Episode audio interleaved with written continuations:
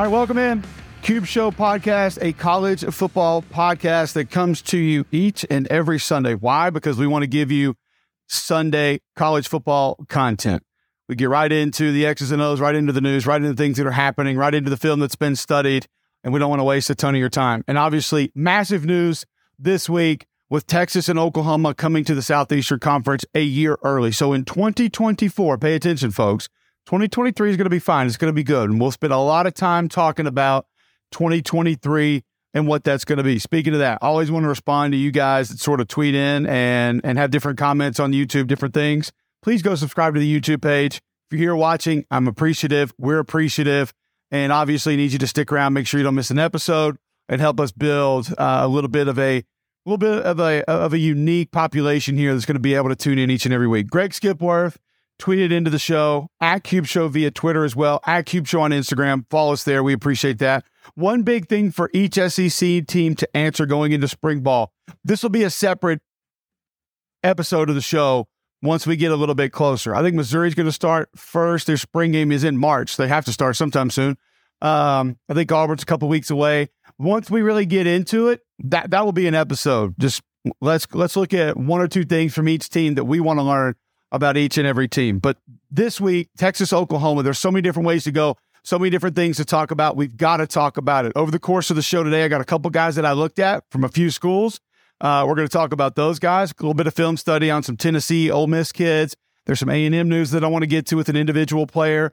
So stick around for that. And then obviously at the end of the show, kind of spinning off of this Oklahoma, Texas news, I have a bit of a discussion that I want to have about college football rivalries and how the SEC could really become the dominant conference, as they are most everything else, but especially in rivalries and on rivalry weekend. I'm going to give you my top five college football rivalries towards the end of the show. Let's dive into a couple things that have happened first. You know, each and every week, we are brought to you by our friends at Wickles Pickles. You guys always know that I got the pickle jar as big as my head. Wickles also the spicy red sandwich spread, amazing. And if you just want to switch it up a little bit, you get similar flavor, like that sweet goodness, uh, because you know Wickles pickles are wickedly delicious.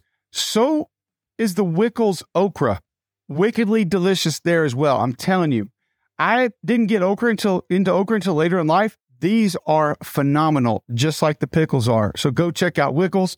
Uh, Wickles Pickles, wickedly delicious. They are the sponsor of the show each and every week. We're very appreciative of what they do and how much they support us and how much they help us with. All right.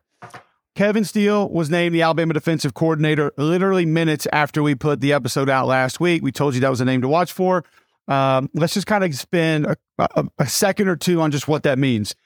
Keep in mind, first and foremost, for the folks that say he's a little bit too old or he this isn't going to be a good fit or he's not really going to really know how to manage this, he knows his defense. He knows Nick Saban. Nick Saban knows him. And that's not just back to the couple stints in Alabama. Keep in mind, Nick Saban and Kevin Steeles were GAs together at Kent State for Don James, the head coach that Nick Saban talks about all the time. Then you go back to the Panthers when that franchise was first established. Dom Capers, the head coach. Well, Kevin Steele was on that staff, and Joe Pendry was the offensive coordinator. If you don't know what Joe Pendry is to Nick Saban, I would explain him as a bit of a sounding board. Uh, you guys often hear me talk about every staff needs an FU coach, essentially a guy that comes in and says, Hey, coach, FU, stop that. FU, don't do that again. Certain coaches that have said things in the media that have refused to recruit a different way, uh, won't play a different player. They've needed that guy to come in and say, FU, do this, don't do that. Uh, Joe Pendry acts as a little bit of that for Nick Saban. Not not completely, not as a totality, but a sounding board, a bit of an FU coach, just uh, somebody who guides him a little bit and gives him advice on a lot of different things. So that relationship and how they're tied together, that goes way, way back. And just gives you a little bit of an idea of, of maybe some some things that you haven't thought about about why this could be a little bit of a better hire for Nick Saban. And, and I, am not going to judge this by the Miami group last year. I, I don't think the personnel was enough for Kevin Steele to really have a great defense. Did it look a little bit off at times? Sure. But also keep in mind a lot of the terminology, a lot of the alignment, a lot of the assignments are not going to be new to a lot of these players on this Alabama defense. They've been running this, so the familiarity will be better than when he took over at Miami. Just a couple of things to think about with that. I don't want to spend a ton of time on it because I feel like the last two episodes have been really heavy Alabama coordinator stuff. Uh, I had a chance to go down to Auburn, Alabama yesterday. Uh, my wife and I went down, went to the basketball game. Uh, fun game, amazing game. Uh, I will say this: seeing Alabama in person, did not understand that the length was to the extent that it was. Uh, the athleticism of Brandon Miller has to wow you when you see him in person, even though he had a, an off shooting night. Um, didn't really change my perspective of what he is and what he's capable of. Uh, proud of the way that the Auburn team fought. Fun, fun atmosphere. The jungle was rocking. Uh, we got to catch up with some cool people, see some fun people as well as Auburn head coach Hugh Freeze. A little bit of an update there. He, I, I was really impressed with just talking about the roster. I'll just say that. Really impressed with Hugh's sort of vision for I think oftentimes we get caught up in what's his vision for the next three years, the next five years. You know, what's his what's his long term vision for the program? It was cool to hear Hughes sort of lay out. All right, this is this is what we want to do in the spring. These are the first few things we need to find out in the spring. These are the few things we need to come out of spring with, and this is probably what we're going to have to look at going into fall. And then added on a couple of things year two and, and on down the road, but just talking to him in person about a couple of those things, I was I was really impressed and hadn't really had that chance to spend that kind of time with him um, about the program. But it was really cool. Made me feel really confident about the future of Auburn football being able to do that yesterday. Uh, a couple other guys that I want to get to before we actually get into this Oklahoma and Texas news. Uh, Ainias Smith announces that he's coming back at Texas A&M. Now, I mean, I was I, this A&M offense is one that we need to be careful with. Now, is the mentality there? Is the leadership there? Um, is the mindset there? It, how is the mix between Jimbo and Petrino going to work? Those are some things that we don't know. Won't know the answers to until at least a couple of weeks into the season. But I'm just telling you guys, I had A&M and Conner Weigman a couple of times last year. This kid has ability. And there's a lot about him that says SEC quarterback, makeup, DNA, things of that nature. Uh, he's put in some rough spots last year and still did some nice things. The receiving core is going to be legit. Um, I, I'm not overly confident with tight end. I understand that Donovan Green is a young, talented kid, but I, I, I wish I had a little bit more that I could lean on at that position going in. Uh, running back, not necessarily what it's been the last couple of years with what's been returning. But now you got a utility player in Smith that you can move around, do different things with. So I'm thinking Bobby Petrino's offense, if it does sort of take that next step, which is needed to with motions and movement, he can be that guy that's really dangerous in that role. So just really big news for A&M and what's going to be back on that side of the ball. The offensive line should be great.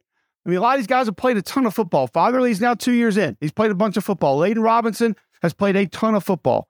You know, Bryce Foster was a center for the majority of last year. Like the, these guys have played a lot of football together and should have an understanding of what it's supposed to be like. They stay healthy all I'm saying, I'm not picking A&M to win the West right now, but just keep your eyes on this offense because it's got a chance to be dangerous. Uh, went and studied a couple of guys this week. Um, probably throughout the course of this offseason, I'm going to study different guys that are in the portal that you, as an SEC fan, probably hadn't paid a ton of attention to, and just try to let you know what your team is getting. Took a look at Ole Miss defensive tackle out of NC State, Josh Harris, 6'4, 325. And while we're talking about Ole Miss, and tell you guys about Blue Delta Jeans because right there in Oxford, it's where they're located as far as the headquarters. You can go in there, get fitted yourself. These are a game changer. Blue Delta jeans, the only pair of denim you're ever going to need. Flexible, comfortable, and long lasting. Custom fit. So for guys like me, husky, big, chubby, even if the weight fluctuates a little bit, you're going to have a little extra give. You have a little extra room. And you want those jeans to be tapered, to look nice, to look dressy wear. You can put them on with a shirt and a sport coat and look like you're going to church, look like you're going to a business meeting, and you're going to be fine. You throw them on with a t-shirt, be casual, walk out, you're going to be good to go. You cannot beat Blue Delta Jeans. BlueDeltaJeans.com. Nick and the guys will take great care of you. We appreciate them also being a sponsor of this show.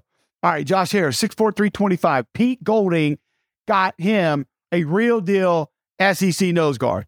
This kid can strike and shed.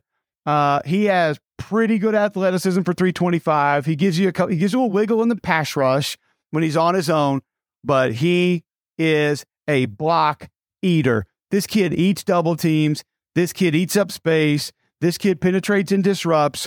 He can be a problem in any SEC defense. And when utilized the way that Pete's going to want to utilize him, I think he will be a massive get for Ole Miss if they can get his motor going a higher percentage of the time. Um, I'm not going to say all the time because most kids are 325. Your, your motor's not going to run every play. That's just part of being chubby. I've, I've been there. I know what it's like.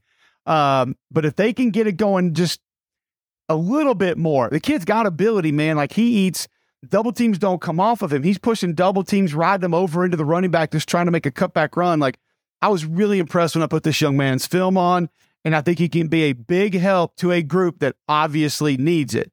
Uh, also, went and looked at Louisville linebacker Monty Montgomery. Um, not your prototypical Pete Golding inside linebacker, but his versatility is going to be big as far as a blitzer, as far as helping out in coverage, and then sideline to sideline. Like I, I, I the pro, the only thing that we don't know is how he'll adapt to this defense because I'm not going to pretend like it's not a confusing, it's not a complicated defense. It is. It's a lot. I've told you guys before. I've had football conversations with Pete, and there have been times when I've had to say, "Slow down. I don't know where you are." Like you lost me four sentences ago, and I'm not really sure what we're talking about right this second. Like Pete, just his football brain is is that extravagant. It's it's crazy, but it's also a pure joy to sit down and talk about it with him. So I think Montgomery helps. He, he's most likely going to be a plug and play guy because of the versatility, the athleticism, the speed. He doesn't play big. Uh, so what you got from Austin Keys last year, you're not going to get that from Montgomery. Probably not going to be the same position either, exactly. But um, in this scheme, with a guy like Josh Harris in front of him eating up blocks, he'll have a chance to make a lot of plays. That's that's what I'll say. So like that combo actually could be a really good fit with how Pete Golding is going to bring that defense into Oxford, Mississippi. Appreciate Blue Delta Jeans being a sponsor of the show. If you're in Oxford, go check them out. All right, uh, Tennessee, Andrej Karic, uh, the tackle out of Texas, uh, went back and studied his game a little bit, and you know it's it it's kind of interesting a little bit. Uh, I I think that I think he's a good football player. I think he does a lot of different things well. Is he A plus in a lot of things? No, he's not. Uh, but the cool thing about him coming to Tennessee is like I think his arms are a little bit too short to play tackle. Um, I think he has I think he has tackle ability as far as how fluid he is, how he moves, changes direction. So I think he can he can take a tackle pass set and do some of the things the tackle's asked to do, but he has short arms and he's he's just physically not capable of being a great tackle because of some physical limitations. That's not his fault. Does he have the power to be a great guard? Um, you know, I don't think he has the mean streak of a Javontez Spraggins, but I think he's got enough oomph in that system that he could be fine.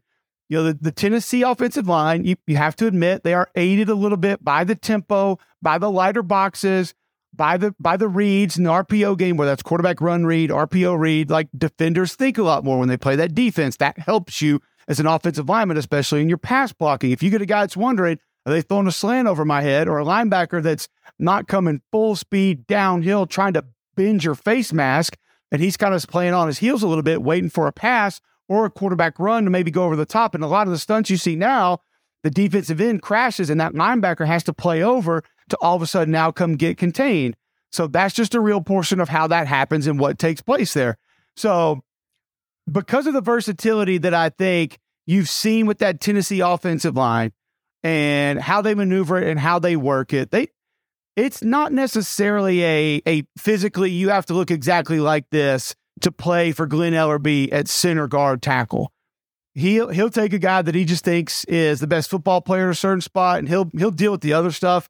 And yeah, you saw him. They bumped Cade Mays out to tackle. Uh, you saw a couple of different guys this year have to move around different spots. He's he's going to be fine doing that. So I think not only can he be a good depth guy, but because you don't have to be a perfect fit physically in that scheme for that offensive line coach, I think Andrew Carr could be a really good get for Tennessee because he is a good football player.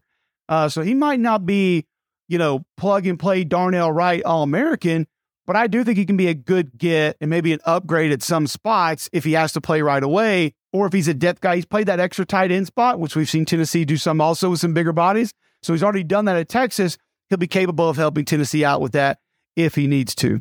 All right, so kind of look at a couple of guys, a couple of things that have happened. But the news, as we talked about, is Texas and Oklahoma coming a year early.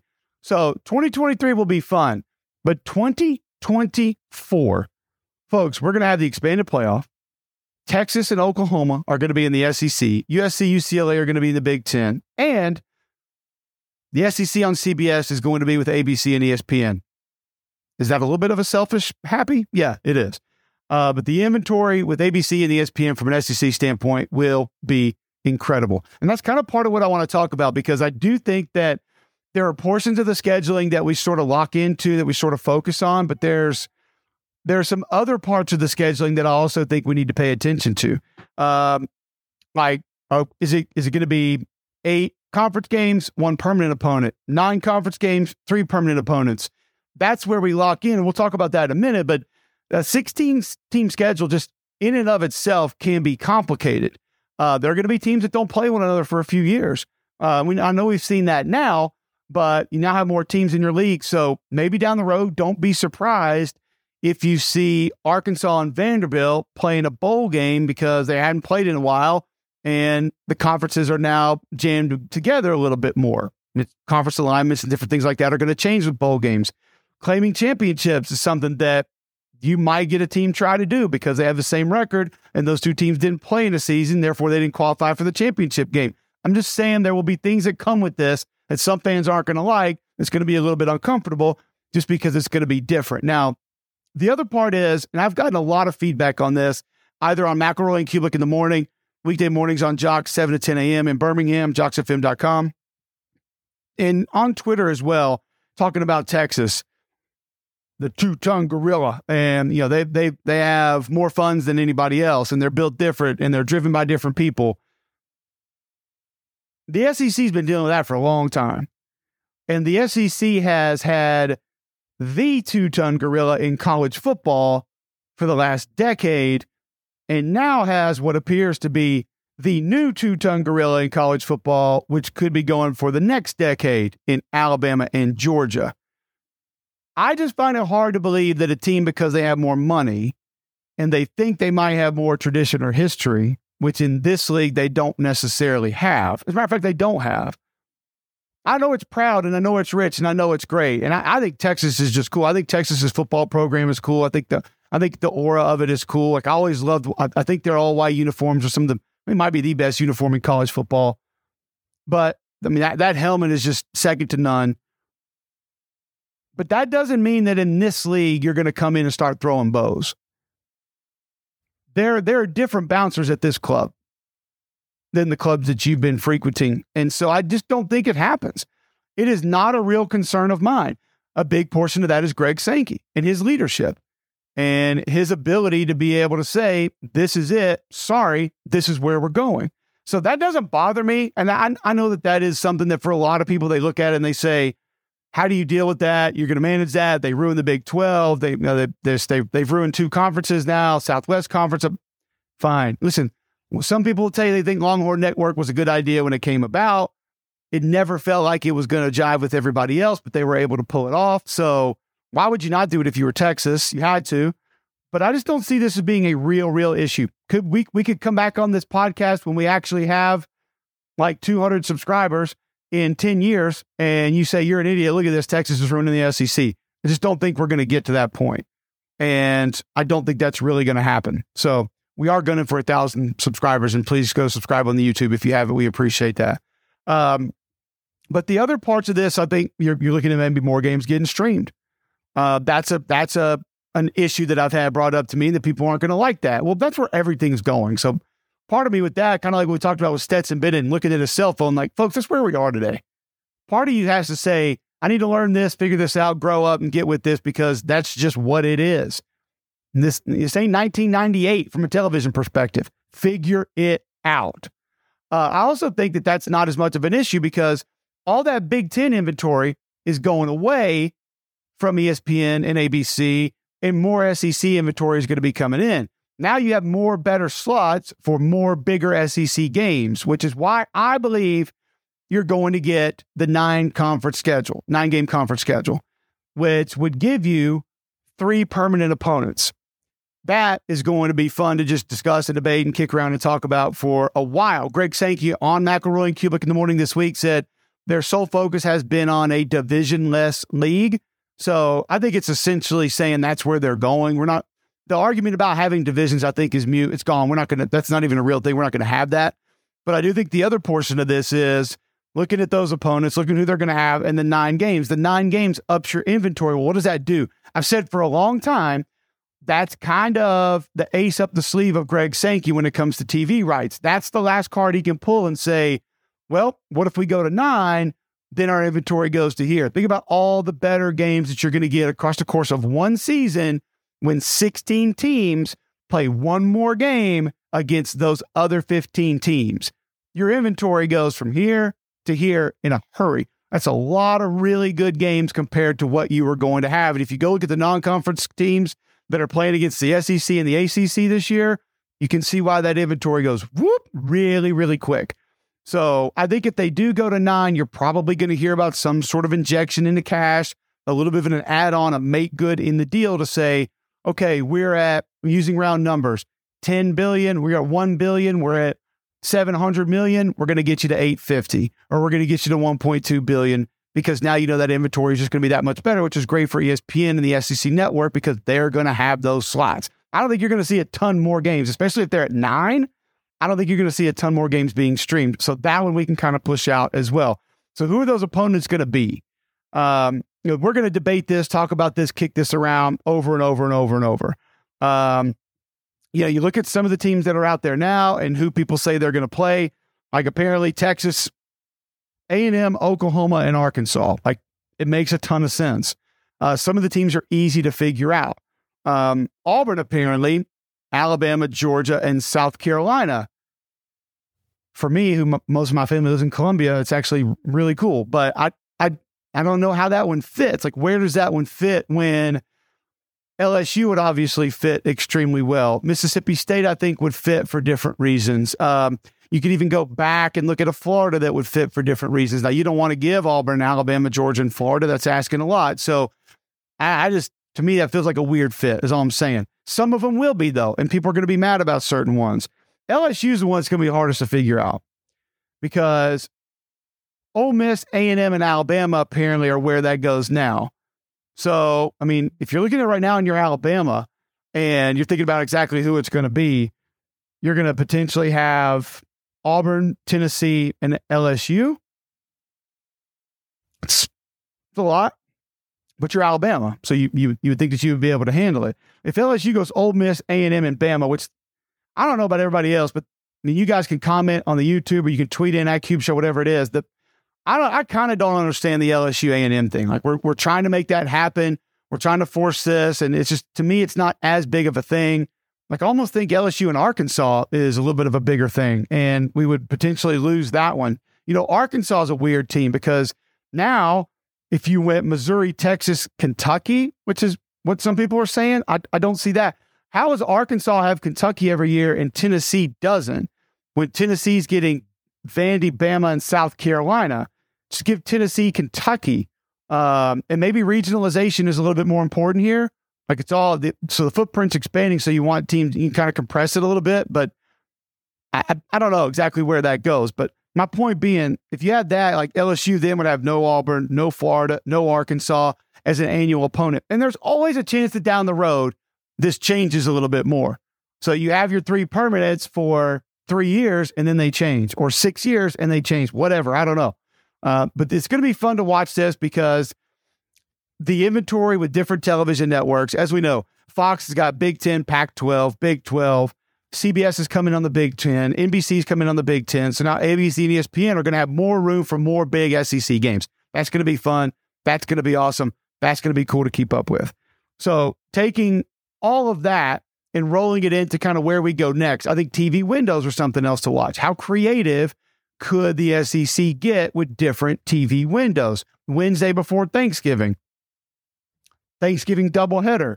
How incredible would it be to have Ole Miss, Mississippi State lead into Texas, Texas A&M on Thanksgiving Day? And you can tell me NFL and you can tell me Cowboys. I do not care. These games are different and they mean more. And we know that. And that's why we're going to look at this as a potential that could happen that would be very special. Rivalry weekend is going to be dominated by the SEC. No one can debate that. No one can pretend that's not a real thing. No one can pretend that's not going to happen. So I told you I was going to give you my top five college football rivalries. I'll do that in a weekend, in a, in a minute. But just think about if you went like generic top 10, could the SEC realistically have eight of those top 10 right now? If you were talking about rivals and rivalry weekend, a&M Texas, Iron Bowl, uh, Mississippi State, Ole Miss, Florida State, Florida, South Carolina, Clemson, Oklahoma, Texas, Georgia, Florida, Alabama, Tennessee, South Carolina, Clemson. I mean, there's a lot of them. I know that. There's a ton. So, one thing that I wonder is what about the other games that are considered to be rivalry games? I did mention one or two of them there because not all those are going to be on rivalry weekend. One thing I would love to see, and certain people have already shit on this and said they think it's a bad idea. Don't do this. No way. Don't go there. I think a a mid year rivalry weekend would be incredible. And I don't know if it's like, you know, mid year rivalry Saturday, alternate rivalry Saturday, whatever that is. But you could legitimately sit there with Oklahoma, Texas, Alabama, Tennessee, and I mean, take your pick. Georgia, Florida. Imagine having those three games back to back to back. Um, you know, you could throw in if you wanted to move Missouri, Arkansas there. Or if you wanted to go LSU, Arkansas there. I mean, they play for the boot, right? They got the 175 pound trophy, whatever that is. Throw that big ass thing on there on alternate rivalry Saturday. It gives you something to market around. It gives you another day to look forward to for different reasons, like a day that sets itself apart. I also think it helps you steal the spotlight from the other leagues. That's the biggest thing to me. So if you market one weekend, I mean, kind of think about where the SEC Big 12 challenge is in basketball right now. Some of them are just the matchups. Yes, we get Kentucky, Kansas, incredible. We love it. We want more of that. Okay. So we get those big games. It's going to be great no matter what. But imagine if you had that in football where the entire weekend's central focus becomes those games. I think the main thing you do right there is you take the Big 12's marketing ability, the Big 10's marketing ability, the ACC's marketing ability, and you say, poof, this is our weekend, homie. We own it. Get the fuck out. Everything else is ours. We run this shit. That to me would be one of the main reasons to do it. Now, certain people don't like it. Why would you jam all those games into one big weekend? They're going to have to overlap if you did four of them. That's fine. And there's a lot of other ones you can move there. I mean, if it wasn't Georgia, Florida, Auburn, Georgia could be there. I mentioned that LSU Alabama game. That's going to be an annual opponent. Have that be there. Go take some of these annual opponents we're talking about. Let a bunch of them. Hell, let let A and South Carolina play on that weekend for the stupid governor's trophy, whatever they, they call that. I don't know what it's called. Let them play for that one if we're going to pretend like that's a real rivalry. So I just think there there are other games that have a ton of meaning in this league now that are not going to be on the last weekend of the year that are considered rivalry games that you could now use as a magnificent marketing mogul and just push them and go and have everything surrounding around you. Just an idea that I had, throwing it out. Not that anybody's asked me or anybody cares. All right. Rivalry weekend, though, will be dominated by the SEC. My top five college football rivalries. And this is me. We all have them for different reasons. You're going to hate this. Some of you might like this. Most of you won't. Don't care because it's mine. My list. That's why it has my in front of it. Cole Cubelic's top five college football rivalries. Number five, the Egg Bowl. There's something that will say a lot about these other rivalries that I can't say about this one. And it's going to be what's on the line every year that they play. I get it.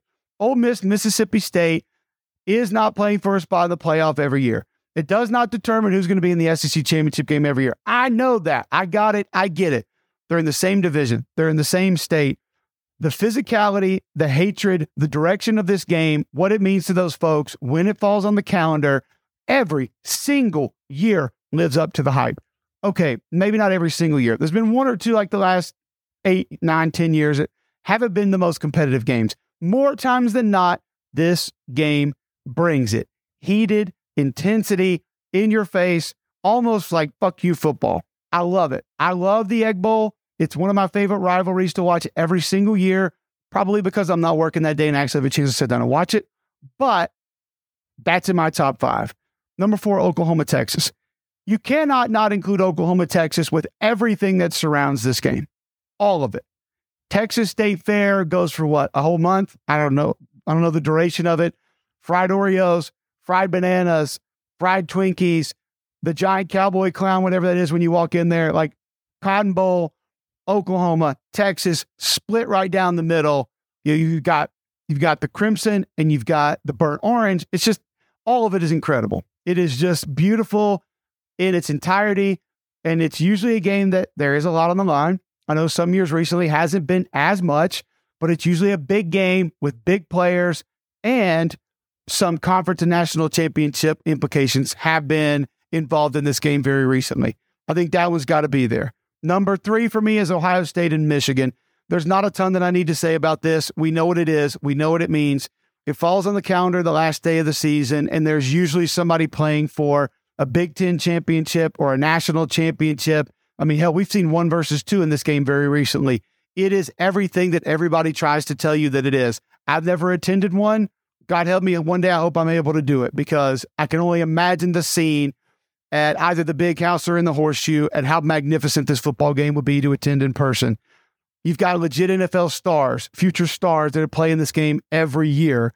You've got huge names coaching this game every year. The implications, the history, the tradition.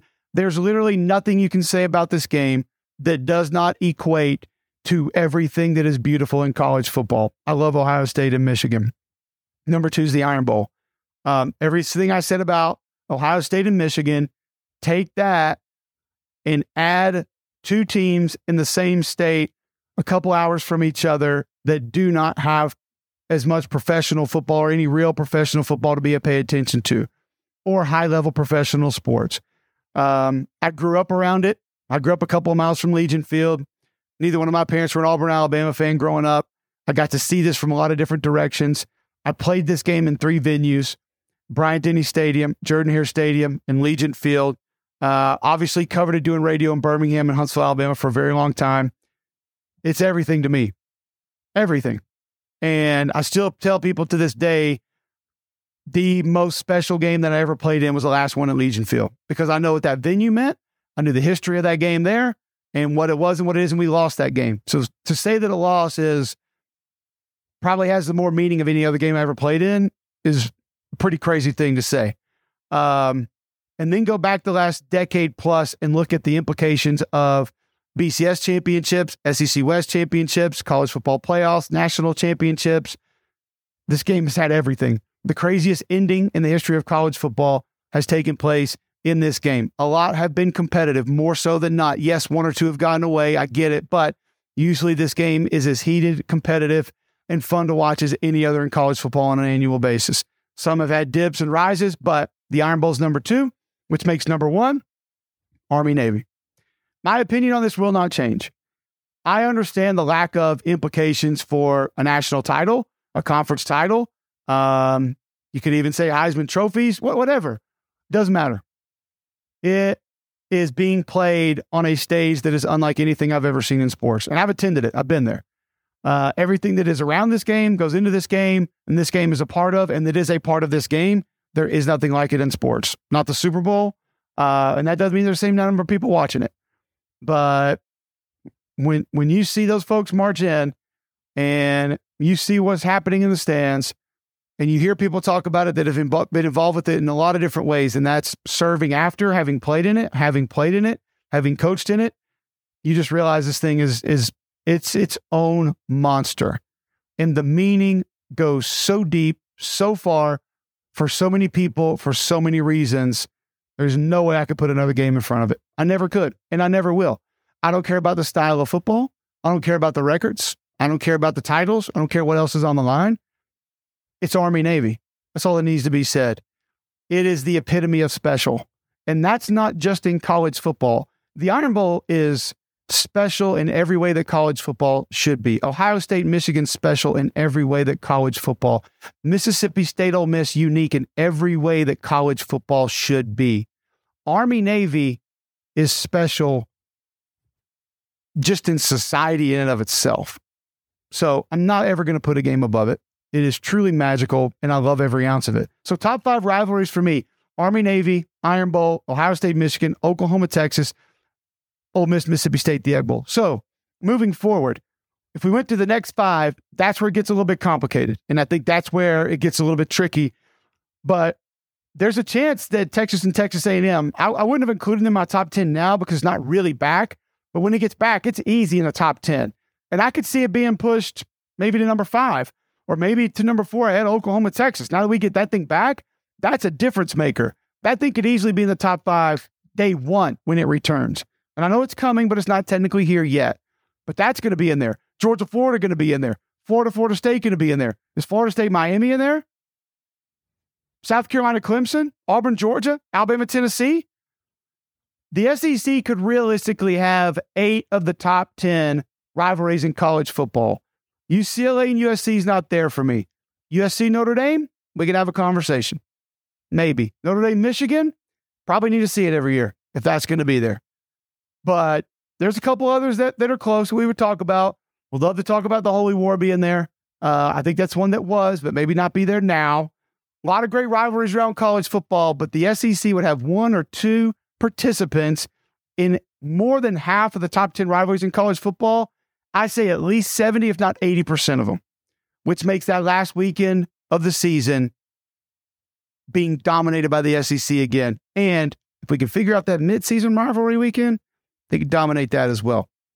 Appreciate you guys tuning in. We're here every Sunday.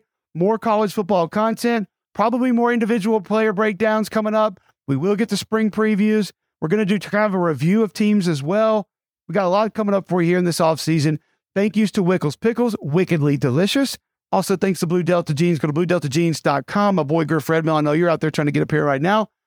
They will do you right. And yes, it's worth it. We'll be back next week. Please, YouTube, subscribe, share, like. We appreciate that.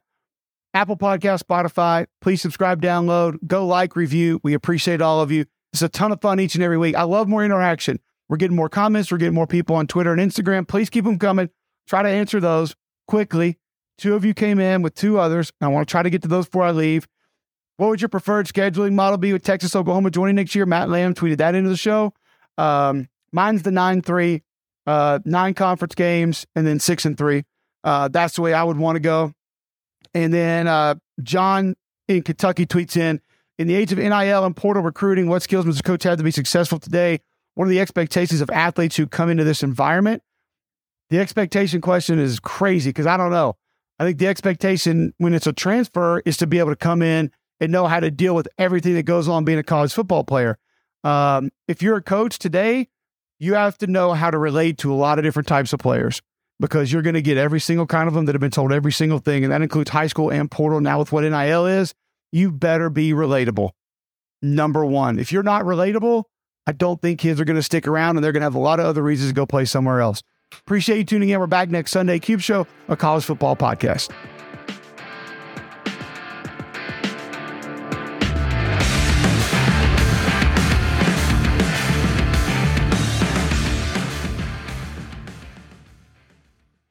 The Bigger Pockets portfolio of podcasts are worthy of your investment. We're having a real conversation as real real estate investors. New episodes available every day. It's important to buy where it makes money and not necessarily where you want to travel to. Bigger Pockets, On the Market, Rookie Real Estate, or Money Podcast. The purpose of flipping is to create more cash so then you can reinvest into other types of properties. The Bigger Pockets Podcast on YouTube or wherever you listen.